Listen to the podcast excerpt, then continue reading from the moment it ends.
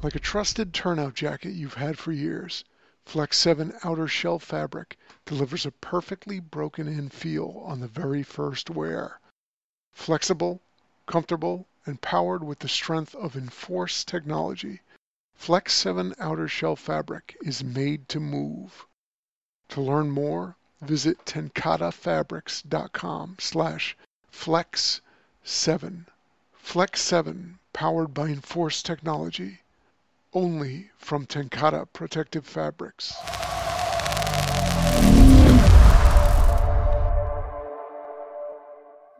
All right. So um, let me just start this because we don't have uh, Brad here today, but um, this is uh, Fire Service Court Radio with uh, Chip Comstock and Curt Varone and myself, John Murphy. Um, Brad Pinsky uh, was going to be on today, but unfortunately he had some like whatever the Pinskys have to do, and hopefully his mother's uh, going to be watching this. That will add to the Pinsky, uh, the Pinsky um, influence on us. But uh, today we're going to talk about a, a variety of things.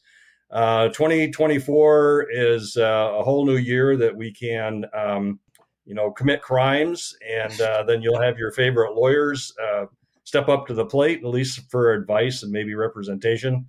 2023 was certainly interesting, and there's there's a lot going on, and and I I have been talking to my colleagues and I say, you know, what, you know, why do we go out and do public speaking? Why do we write articles? Why do we do these shows? Because um, we talk about pretty much the same thing uh, in a different version. And and you guys out there are still um, violating your own policies, violating your laws, uh, discriminating, creating a hostile work environment, and all those sorts well, of things. Well, that, not the people who are listening because the people who are listening do, but the problem is, is people who are not listening that are going out and doing these things, I, doing these I, things, I, which makes which makes us a uh, makes us smile. That's the first thing. and second of all, it gives uh, some fuel to Curt Varone's website. Uh, that is, you, if you don't, you know, most of us know what it is. So, and every time I teach a class, I always go, "Hey, and you know, you need to take a look at Curt's website uh, because he's got the latest and the greatest stuff that we, you know, we not the listeners, of course, of Curt said. And then, uh, and so uh, one thing is that uh, um, I was Mark, uh, who uh, sort of our dashboard monitor today, um, commented on my mustache, and I said 2024 is going to be a year that I'm going to be looking like Curt Varone and Billy Goldfeder when it comes to mustache size, and I think there's the race on. So see how big we can get these things at the end of the year. And so, without further ado, I'm going to turn this over to. I think Chip has something that he wants to um, to bring up, and then we're going to all pile on here. No, I, I, the only thing that came to my mind one is you were talking about crimes, and I was thinking, you know, some of our folks, it's a matter of high high crimes and misdemeanors.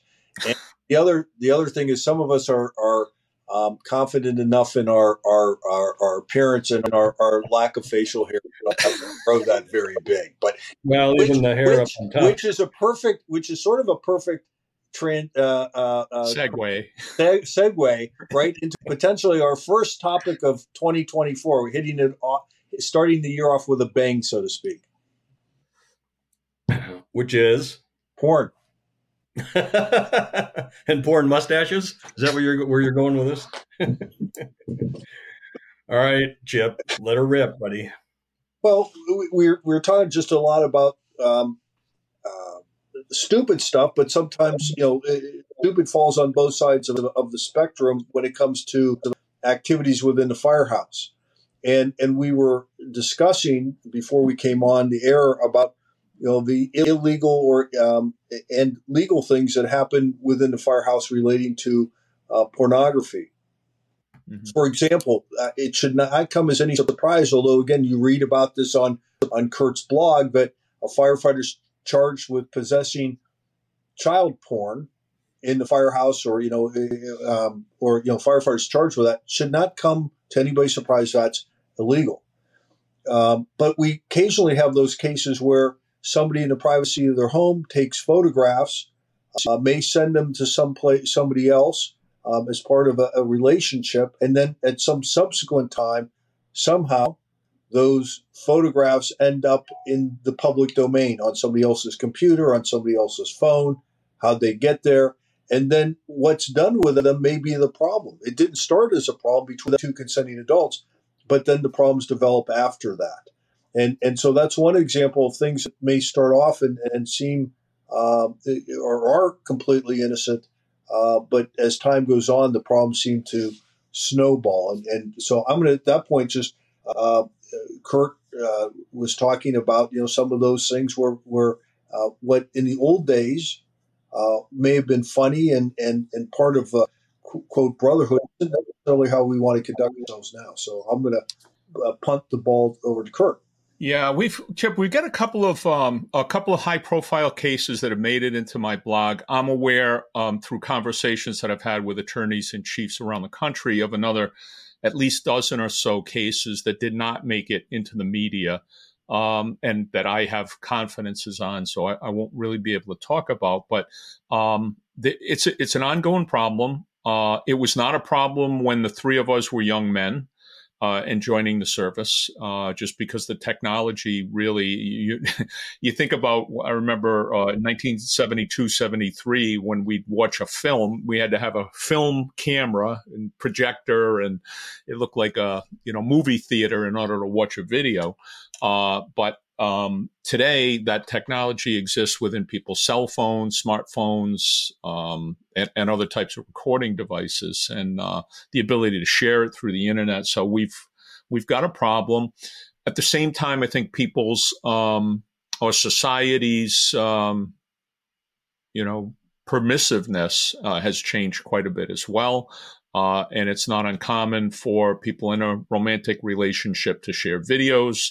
Um, we are seeing a growing number of people um, making money, um, you know, by sharing videos of themselves uh, on the internet. And uh, some of those people later may regret having done so. Uh, maybe they were at a f- point in their life financially where they they needed to do it or wanted to do it or whatever, but it was done, and now it's out there.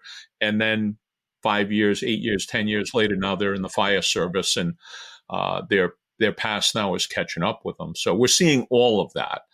And what we're left with now is fire chiefs um, who have a full plate of issues that they've got to deal with. They've got staffing, they got new apparatus needs, they got health and safety and everything else. And now all of a sudden, you've got this issue uh, where a firefighter comes to the chief and says, um, they're looking at videos, of me and um, it's harassing and you need to do something about it and uh, it might be something that a chief never never saw coming. But now you're the chief, and you've got to deal with it. Well, so the question that, that I have uh, for both of you guys is, you know, when does the the privacy of an individual kind of spill over into the the public arena? And I know that you know I can't imagine why if I was having sex with my girlfriend or vice versa, and we're recording that sort of stuff, that's you know not the way I was brought up, and and I just wonder, you know, now especially if your wife finds out about it. good point. Um, and if she watches this, she may never. But anyway, um, I'm, I'm, waiting for so something to come flying at him, like from the side. she's downstairs, so I'm, I'm good. Okay. I'm, I'm, I'm, upstairs, secured in my uh, man cave. So um, but I'm thinking, you know, I have a private life, and so whatever I do out of my private life is is for me. And you know, so the videos that I may take, and I know this may be a generational thing, um, but the videos that I may take is a private matter between myself and whoever my partner is. And then all of a sudden, like Curt was saying, that you know, it gets out into the you know the universe somehow. And then now you know, and, and I'm as the fire chief, you know, one of my female or male subordinates comes in and say, Hey chief, you know, blah, blah, blah. You know, where does, where's my responsibility as the leader of the organization, um, you know, turn on uh, to protect this person's rights who in the right of privacy did this and videotaped it. Now all the guys and gals are watching this in the fire station. And so would the, the issue of, you know, now the fire station is a public place? And are there constrictions or restrictions on, you know, watching this sort of um, these videos, you know, in the fire station on duty? Does that create a policy violation and, and it is a legal violation?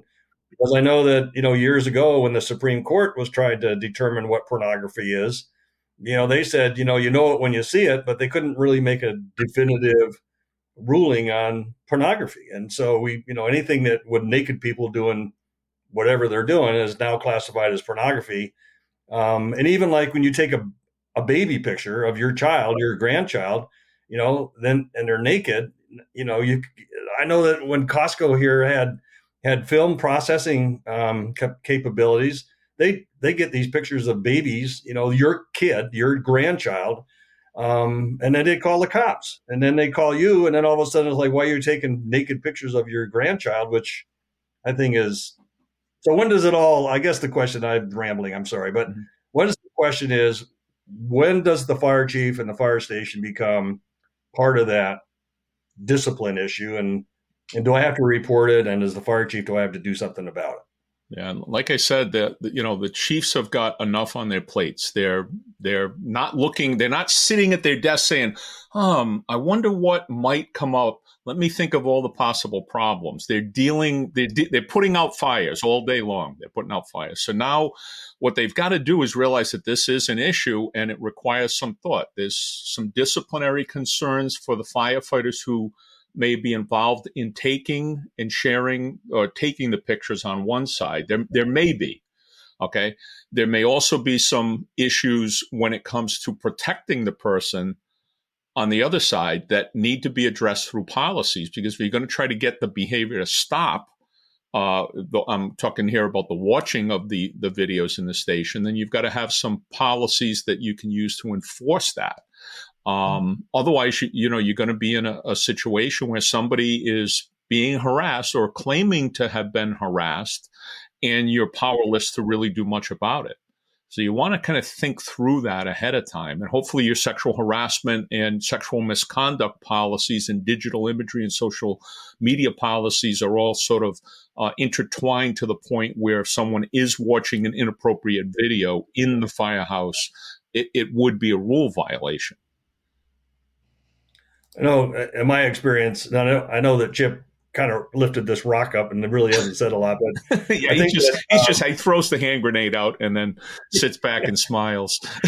I, I, know when I, when I, was the, you know, the deputy fire chief, I had one of our female um, firefighters come over. She said, you know, the firefighters are watching porn in the fire station. And, and so I go, okay, um, what do you want me to do about it? She said, well, I can't sit in the same room that they're sitting in.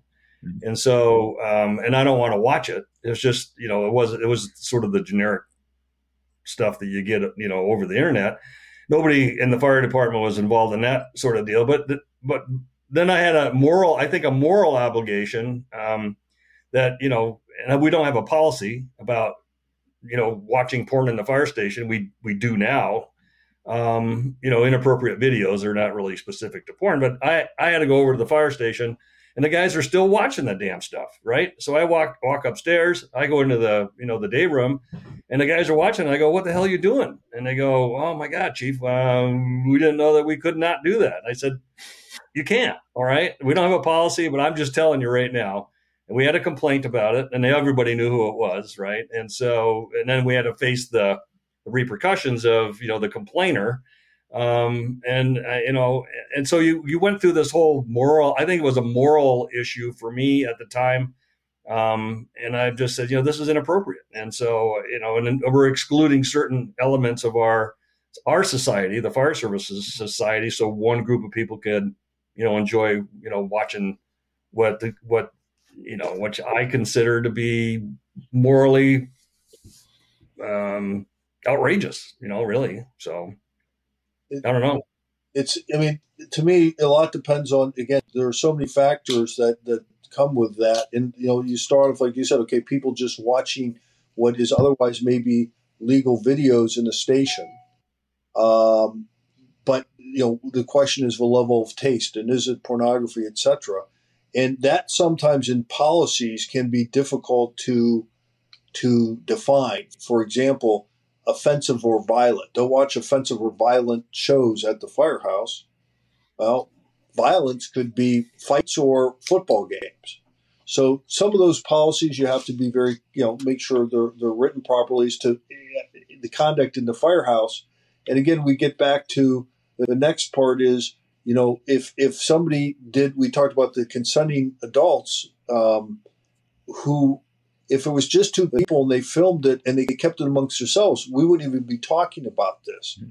It's always when somebody has either somehow got it off somebody's computer or somebody has sent it to somebody, more often than the case, sent it to somebody and it's there, thereafter spreads like wildfire.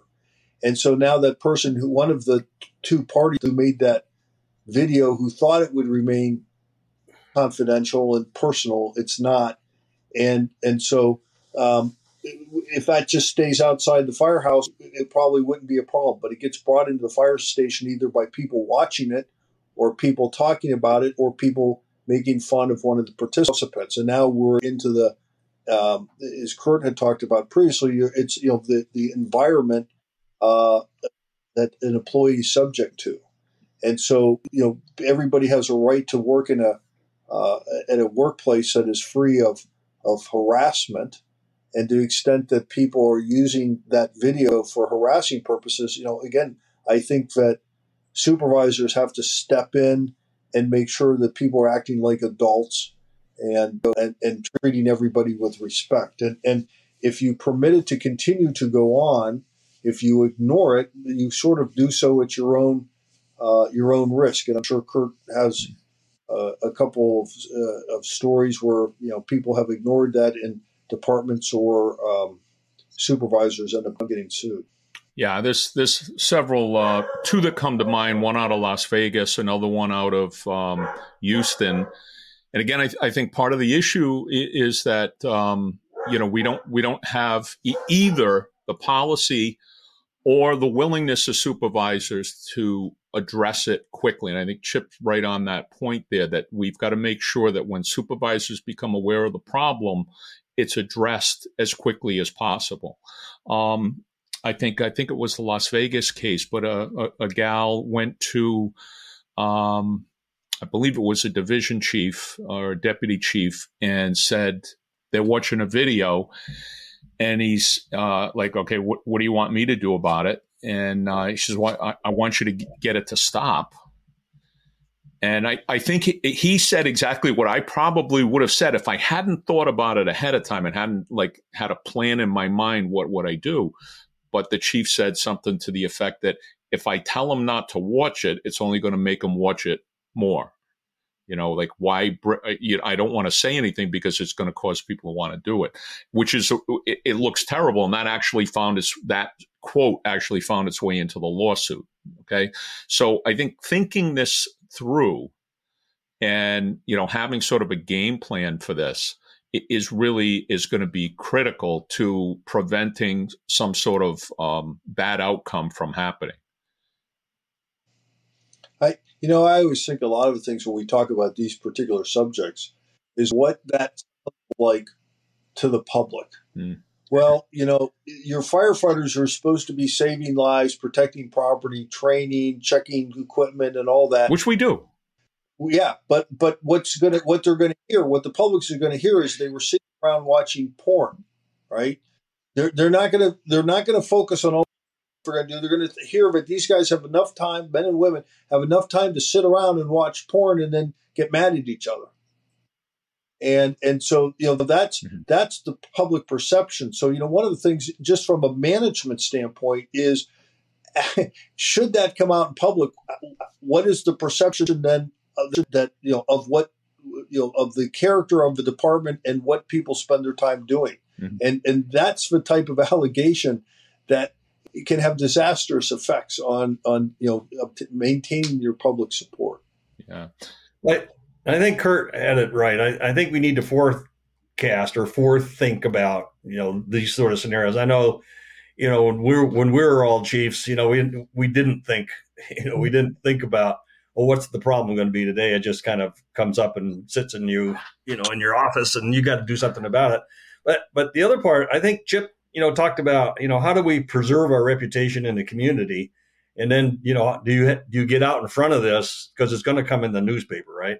So, you know, firefighters watching porn in a fire station because there's been an allegation or a complaint or that sort of stuff. So, you know, what do we do as, um, you know, leaders in our community and, and hopefully that, um, you know, we put out the stuff that Curt talked about is that we, you know, we do a lot of other things. You know, we do inspections, we do training, we watch videos. Um, you know, we, you know, our guys are in school and stuff like that. So do you put out we the right videos, of course? do we put out a news, you know, like a, um, you know, get with your media and say, look, you know, this is a one-off sort of scenario in our in our organization. We apologize to the community and have a whole press release of, you know, this is not the norm um, for us. It's a it's a one off, and and we apologize to the community. We apologize to the offended firefighter, and um, you know, but you know, and so as, as we have always said, you know, um, bad news sells. Newspapers, you know, bad news sells and gets media hits, and and not all the bad news. Uh, should affect the fire department when it, but when it does, it seems to last forever, you know. And so, um, and I think we, you know, we need to um, when we bring new firefighters in, or even our older firefighters and captains, lieutenants, supervisors, part of their supervisory training is, you know, what's appropriate to do in the firehouse. Um, and you know, you need again, you have to take a look at reputation preservation, and uh, it's a hard thing to do when you have you know a thousand firefighters in there, and everybody has a different you know take on what life should be all about. And you know are, are you interfering with my right to watch you know my first amendment rights my you know all of amendment rights that we've kind of you know tossed around in, in the past couple of years? You know are, am i am i harming your ability to watch uh, material that may not be inappropriate and you know my response is, is this is you know this is the public building you know this is you know not your house uh, it's a firehouse and it belongs to the public and you know, I'm laying the, I, you know, I'll articulate what our rule is. I'll make this stuff up as I go. But when I get back to my office, by God, there's going to be a policy on, you know, limiting, you know, the type of material, and uh, and I'll consult with my attorneys on whether it's, you know, defendable, and then we put the policy out. But you know, you need to basically lay the law down as we see it. You know, the the reputation management aspect of what you just said resonates with me in in a big way. Um, but you have to understand, and this is based on what I've seen happen in other cases. The victim whose video is being shared, the person who was filmed and is is upset about it, um, not usually concerned about the reputation management part of what you just said. They're going to take the position that I'm the white knight I'm going to fix what's broken in this organization by making this public. You, you, they hurt me. And then by you not doing something, you contributed to it. And the public needs to be aware of it. So the, the idea of being able to um, just kind of wave the reputation management flag, if this isn't addressed immediately, um, it is, you know, it's going to be frustrating because well, you get somebody involved there that's going to want to go in the other direction. It's well, it's it's two things that I think of. One is it's it's not only reputation management; it's really crisis management. Yeah, right? I mean, it is from a crisis.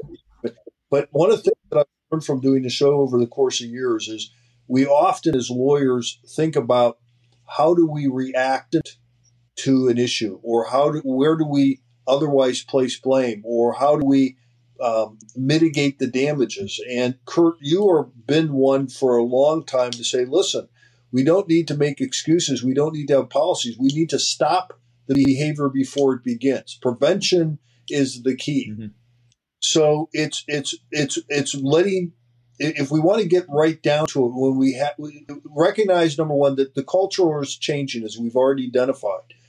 Um, we need to understand that people are going to be sharing pictures more and more, and that the chances of these issues coming into our firehouses are are greater now than they've ever been. Mm. But what we need to talk about is that sharing pictures, looking at pictures of other people is not something we do in the firehouse. We have other jobs to do. This is not acceptable. That's not part of your job. I get it that you might be entertained by it, but you're not you're to leave it at the door and when it comes here for other people in this firehouse involved, we don't deal with that. And we don't use it to to at any time ever ridicule or, or, or cause issues for somebody who may have been involved in a, a scene or, you know, or, or, or in a relationship that you don't know the story behind. And I think it's having some of those honest talks that deal with fellow employee relations. And, and, and these could be, it's not just, you know, porn, it's gender, it's race, it's whatever else. You know, we have to, the, the, the culture has to be one of respect. And if we, we push that uh, right up front, and yeah, and then we should have policies. But if people understand what the culture is, hopefully, right from the beginning, we've taken some of the issues out, and we're not having to worry about um, uh, crisis management down the road because people understand it's just not something that's acceptable. Yeah.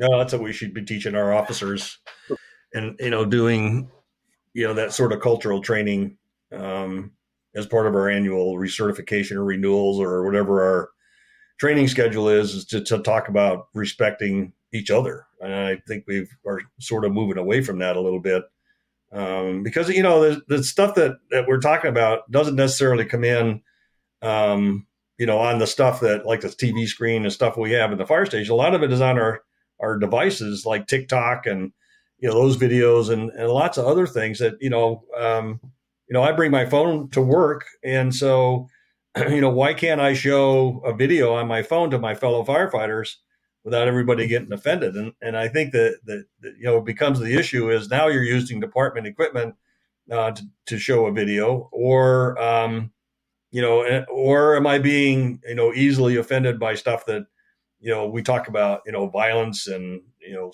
uh, sex on TV and stuff like. That. There's not a TV show I don't think on that's currently available that doesn't have some sort of you know sexual connotations or violent connotations or even the news. My God, you know, you take a look at the news today, it's like it's sensationalism. It's it's not the news anymore. It's just like, well, how can I get my ratings up? And then they push these. Uh, I'm I'm going to take up a collection. I start a GoFundMe page. but yeah, I, I just uh, I think that's that's a good discussion. So any anything else on that? You want to switch over to something else? All right. So the the thing that that I want to talk about, and we could talk about this in like two minutes.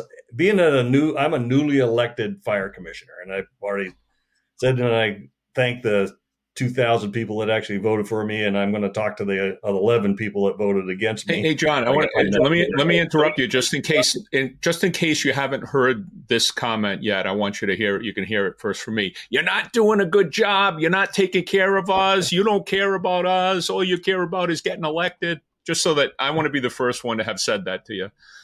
Well, thank you, thank you, thank you very much. I, I I've already told for those eleven people contact me for free. I'll do the impeachment proceedings. Got to wait till next Friday. I'm not sworn in yet. So I think for and we've never I don't think we've ever talked about this is you know what's the legal jeopardy for elected officials um, in fire districts and I know that you know we've talked a little bit about embezzlement you know if I'm the treasurer of our organization, and I, you know, feel that I can get away stealing thirteen million dollars. Um, you know, this this act, don't steal twenty dollars. If you don't steal twenty dollars, it's not worth it.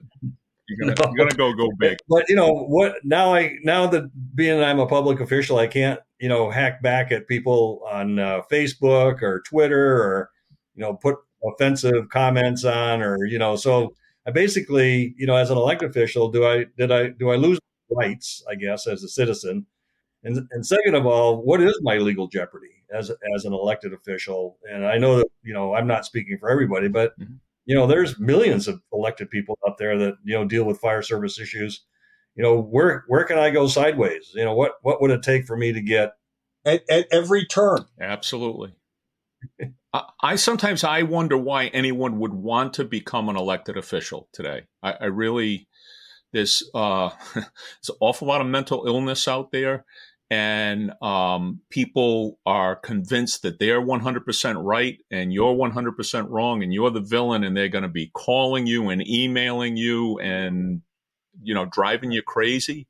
And uh, they'll they'll show up at public meetings and um, dom- try to dominate the meeting, and it's I just I wonder. I've got friends that are local officials here, and I just uh, I'm like, thank God you're willing to do that because I, I don't know why. And often they get sued. I got several friends that that have been sued over, you know, silliness, but somebody wants to prove a point to them, so they're going to sue them. So thank God there's people that want to do that.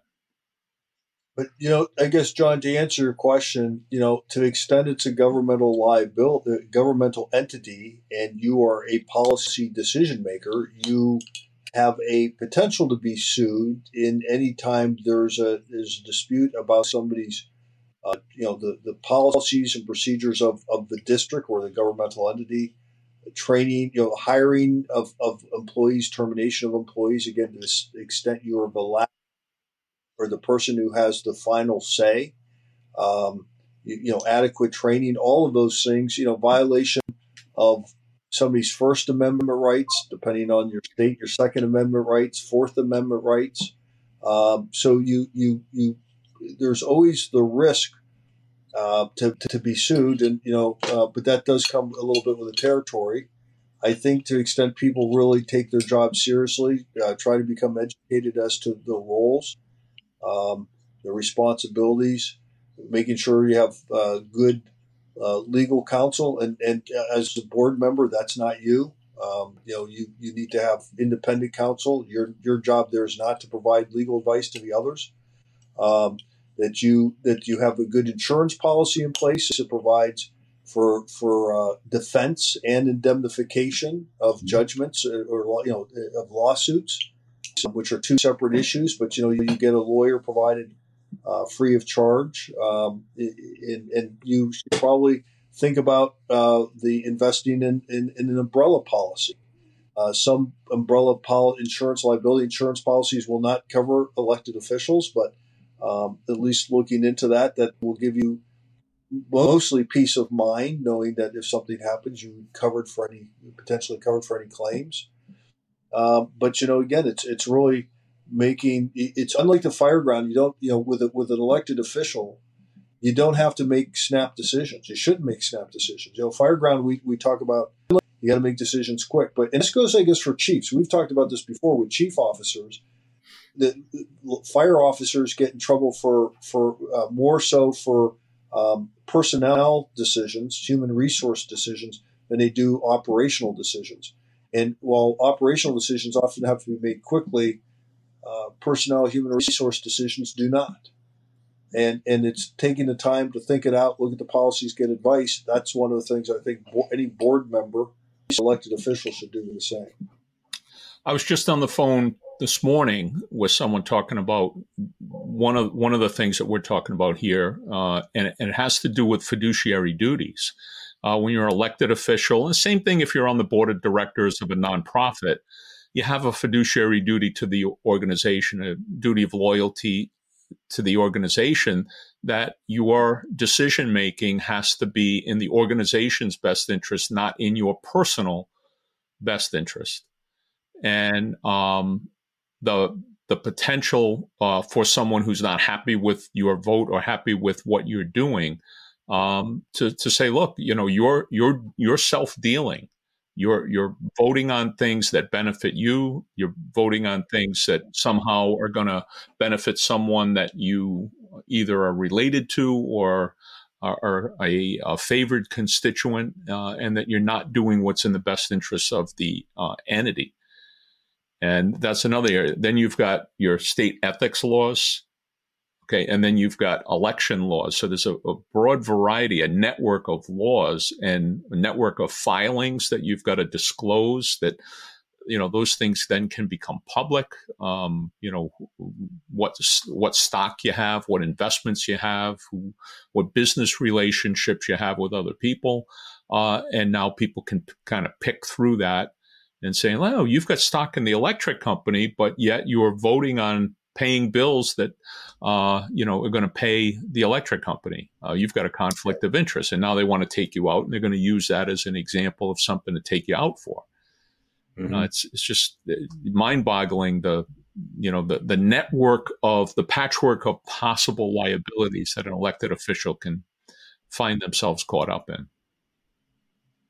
Yeah, I know that. Um, I think in Florida, there's recently passed law this year that uh, requires elected officials in various uh, institutions to do disclosure, um, you know, public disclosures on investments and you know bank accounts and all that other stuff. And a number of them uh, are retiring or resigning yeah. because it's just too invasive in their personal life that you know if I have a stock or you know, my bank account is such whatever it is, um, you know, do I want to you know um, put that out to the public where the public doesn't really need to know you know where my investments are or you know those sorts of things? And so would i be we have to file a public disclosure mm-hmm. uh, financial disclosure as well um, as an elected official. And um, you know do, do i really want to do that and let people know you know how poor i am? And I, I try to, uh, find out, they find out all the money you're getting from your OnlyFans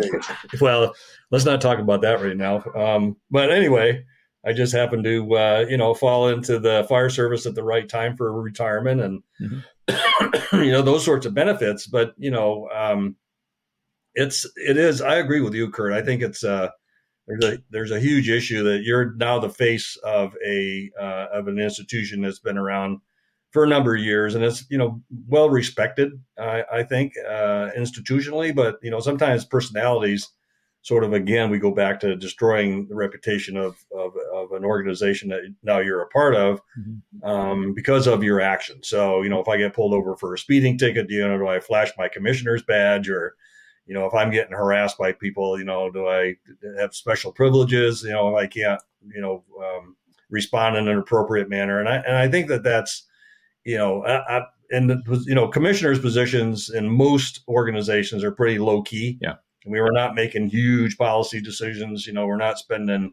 mass amount of money. Um, although we do have, you know, a pretty robust budget, I think, for the, the our fire service in general. Mm-hmm. Um, but you know, going to a meeting, um, you know, attending a meeting, voting on certain things. Uh, I think you're right. I, I think there's some people out there that just, you know, they you can't do anything right. And well, so, let me give you an example. Let let's say that you are going to advocate for uh, for increased staffing. Let's say you, you, you want to hire another ten firefighters, whatever it may be. You you you're you're you want to hire some more firefighters. You feel that that's the appropriate thing, and you've got some citizen who is like, I don't want to pay any taxes. I don't think it's right. I've got to find a way to take John out. And so now yeah. they're going to go through all of your uh, financial information and try to find something that they can either file a complaint with the Board of Elections or with uh, the uh, State Ethics Commission. Uh, and, or maybe they'll find some other avenue to go after you with. Right. Not about you and your decision. They just want you out of there. They, they, you know, it's not something that you did. It's just that they know that you're going in a direction that they don't want to see it go in, so they're going to take you out that way. And, yeah. Uh, but I there, there are there are a lot of traps for the wary, um, and and I see this in fire departments, particularly small ones, and they, you have to understand the state laws uh, in terms of conflicts of interest or legal actions in a in a in a, con, in a contract. So in Ohio, and again, it's for us, it's tough because it varies state for state. You have to fill out the disclosure forms; those are public to the ethics commission, not to the oh. public.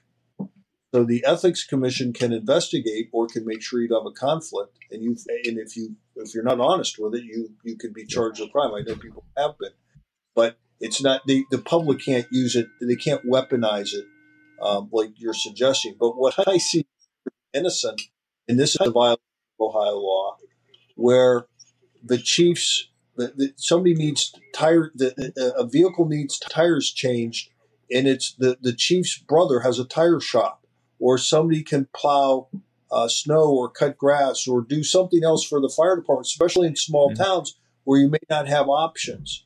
So the fire department, if the chief says, "Hey, go ahead, you know, change your tires, give us a bill," and the trustees pay for it, or um, or the trustee's brother, the elected official's brother, has some as a vendor, and we purchase off the, the and there's a vote and and nobody thinks twice of it because I'm going to just yeah, it's a good deal. He gave us a great deal. I'm going to I'll, I'll, I'll prove that.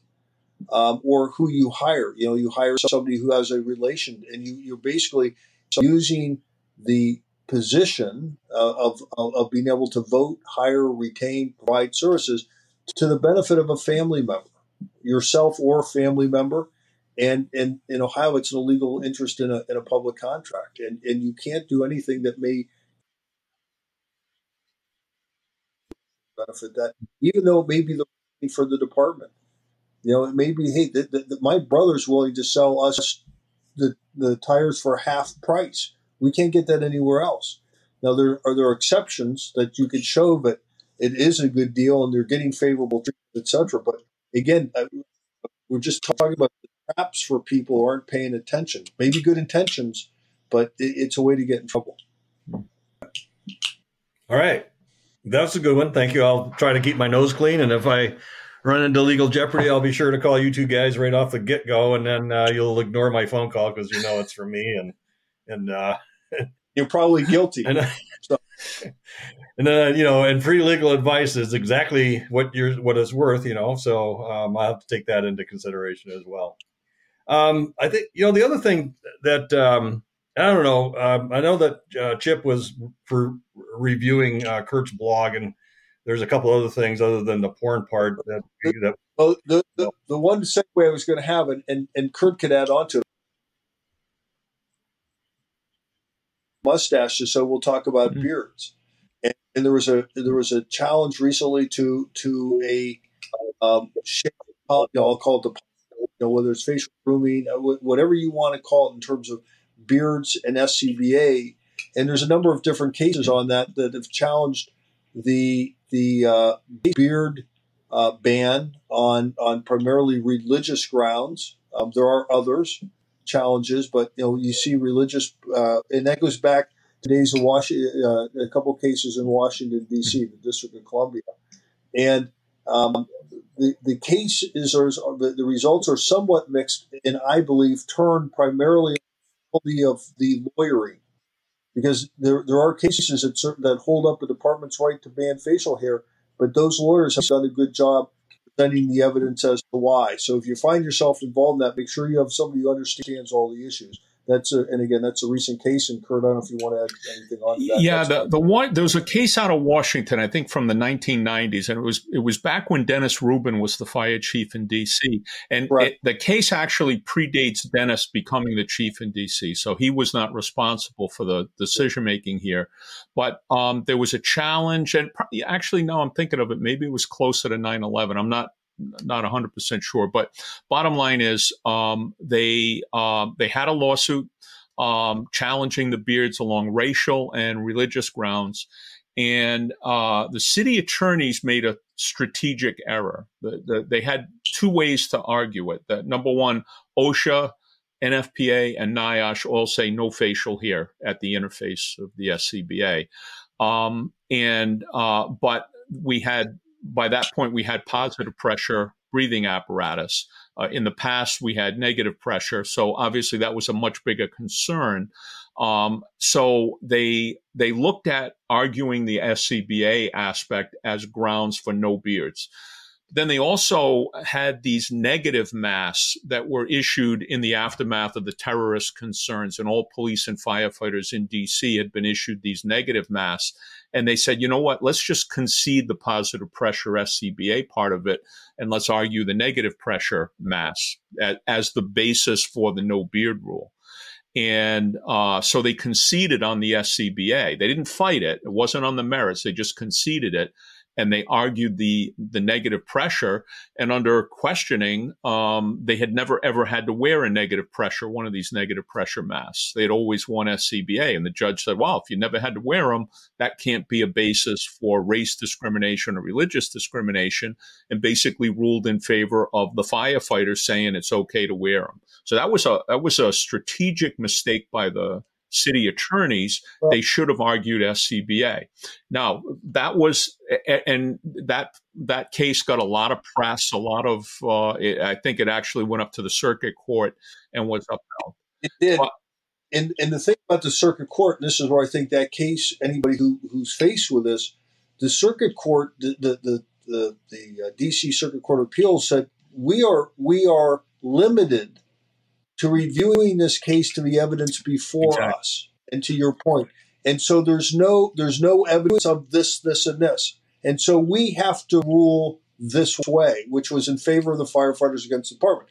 But they add on had we been presented with the following evidence and laid the roadmap to the next the next challenge to the department saying if we'd been faced with these this information we might have ruled differently And, and and and so I think that's anybody who has to defend cases that that that the Court of Appeals decision is where you start looking at you know some ideas of how to defend those cases. well, and, and now we've got a, a, growing body of case law over the last couple of months. Anyway, there's been several cases. I think Jacksonville yeah. FDNY was another recent one. Atlantic City. There's been a bunch of cases that have come down in the last few months and certainly last few years that all uphold the no beard rule.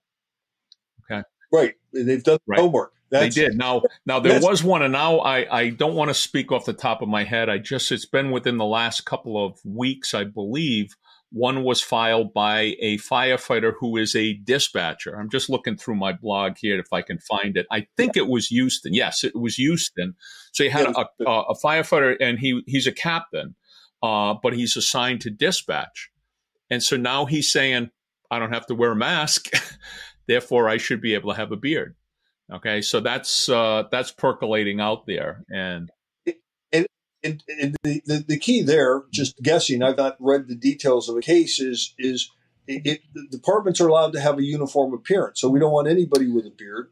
And, and then the question is: Is he doing so on behalf of is is we talked about race or religious basis, or is he just trying to be different? Yeah. Right. So I think that will have some impact effects. I, I think if I was arguing the city's case, um, I, I, I call this the Marine Corps argument. Okay, the Marine right. in the Marine Corps, every Marine is a rifleman, and if you don't qualify as a rifleman, I don't care if you're assigned to the Pentagon.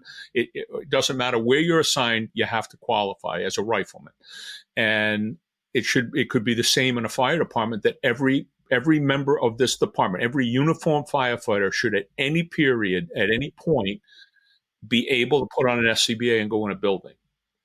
Whether you're in dispatch, yeah. whether you are in fire prevention, it doesn't matter. At any uh, in an emergency, you should be able to. Therefore, you have to be clean shaven. At least that's the argument I would make if I was the city.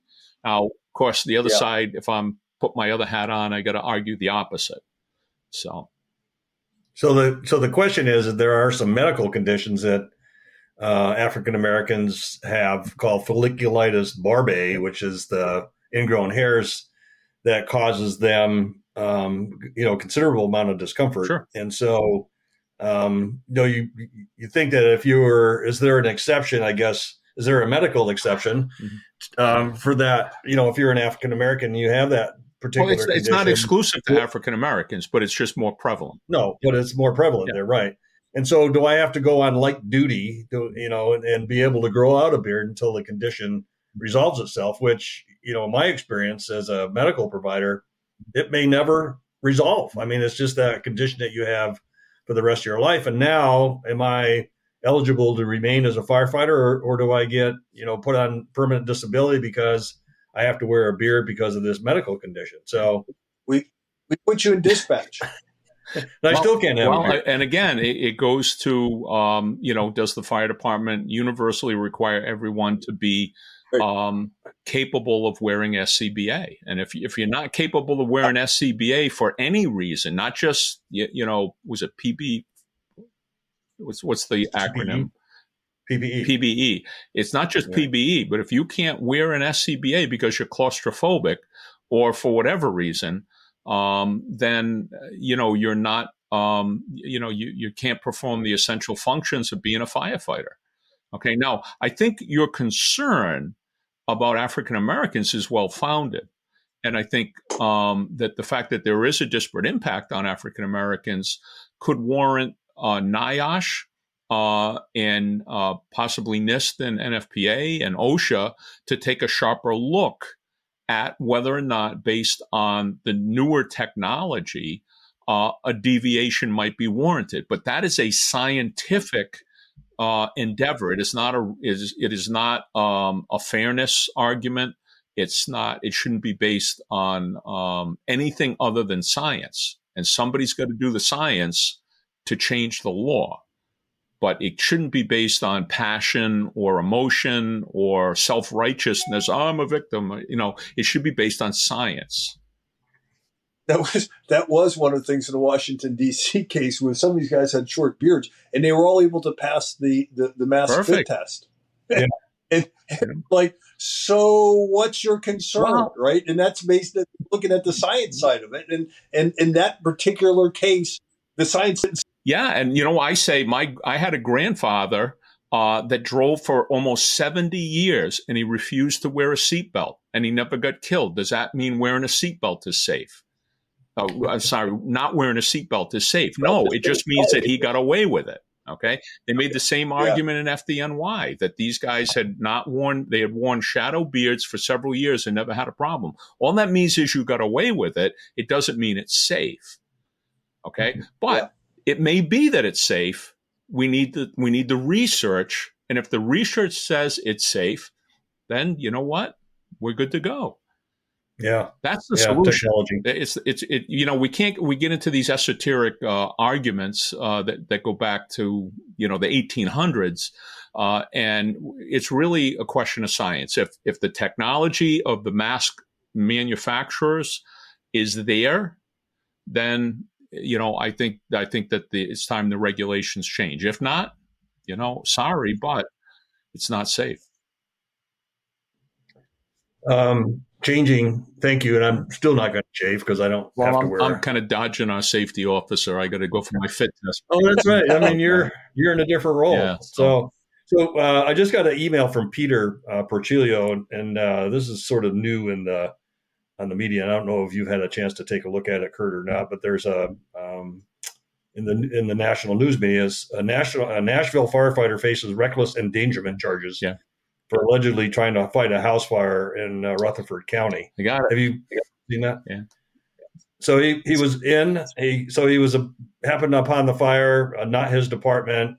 Uh, basically commandeered a bunch of equipment off the fire apparatus, went into the fire, and started giving orders to the firefighters and not a, even in his department and so the you know he's basically been reprimanded for that but that but i think the issue you know and this is brand new and i and i know that we have a lot of firefighters that uh, stop at medical situations motor vehicle accidents and those sorts of things but i'm not really sure of how many firefighters would stop by a house fire in not in your district, and and all of a sudden now you're part of the fire suppression team, and nobody knows who the hell you are, and and you've commandeered all the equipment, and uh, now you're starting to give orders to you know Chip on how he's going to fight the fire in his own freaking department. I, I, I, don't know any of the facts other than what you guys have just said to me. And so I, I'm going to make a quote that just popped into my brain. Um, and and and it's going to come across as disparaging to maybe some of the individuals involved, but it's it's um, Alan Brunacini, God rest his soul, uh, used to love to say, "Egos eat brain cells." Mm-hmm. Yeah. You know, I, I don't know the person involved. I don't know any more about it than what's been in the news media. I am familiar with the facts, but I, I don't know any more than that. But I am immediately putting uh, a face to it of people that I know uh, who would pull a stunt like that. Uh, and I think Chip's comment is exactly right that they think they're God's gift to uh, the fire service and that they know everything there is to know and that these dummies don't know what they're doing. And uh, so, and again, I don't, I could be totally wrong, could be could be way off base, but in my mind, when I read the article, I'm like, oh, this is just like, and I, I have an exact person who would pull a stunt like this in my mind that would do something like this. So, none of us, of course. No, no, no. Most of us are too old to do that sort yeah, of stuff. Yeah, no kidding. I'm too busy running around the fire scene throwing out yeah, business. Yeah, so, what else we got? What else? Um, we've been almost on for 50 minutes, 53 minutes here. So yeah, yeah, we got to we got to save some stuff for next month. I mean, you know, we, we can't we can't start the year off year off and and and do every single topic. We got to you know keep a couple in the well. Our, our non viewers will certainly feed us with a bunch of new stuff, and, and we'll watch Curt's blog to figure out what part of the country's gone sideways on us. Um, but if you know if you guys um, have nothing uh, more Mm-hmm. then uh, we'll probably end the show uh, right now and uh, appreciate you know fire engineering and Clarion, Clarion Group to sponsoring this stuff. We don't have a sponsor this time, but maybe we can use uh, Chip's Law Firm next year or next this year as a sponsor. You know, and and you know, and or um, and uh, you know, hopefully, in the next show we have Brad uh, can appear, and we always appreciate his um, uh, input on these sorts of of, uh, of shows. Uh, certainly entertaining, and I know that um, I'm not giving Curt you know free airtime, but him and um, uh, Curt and Brad have a pretty good show that they talk about recent case law and stuff like that. It's highly entertaining and very educational. So if you have a few minutes to spare, take a look at that, and then you know, and Chip and I do our, our business, you know, in the dead of night, so nobody knows exactly what we're doing, uh, which is always a good thing. And so, without further ado, I uh, wish everyone a happy and safe uh, 2024. Uh, you'll see us again uh, next month, and then uh, you'll see, see, some of us at FDIC in April, um, and you'll see us at fire chiefs conferences and other conferences all around the country. And you know, appreciate um, uh, you listening to us, and uh, and I think we're done. So thank you, thank you all.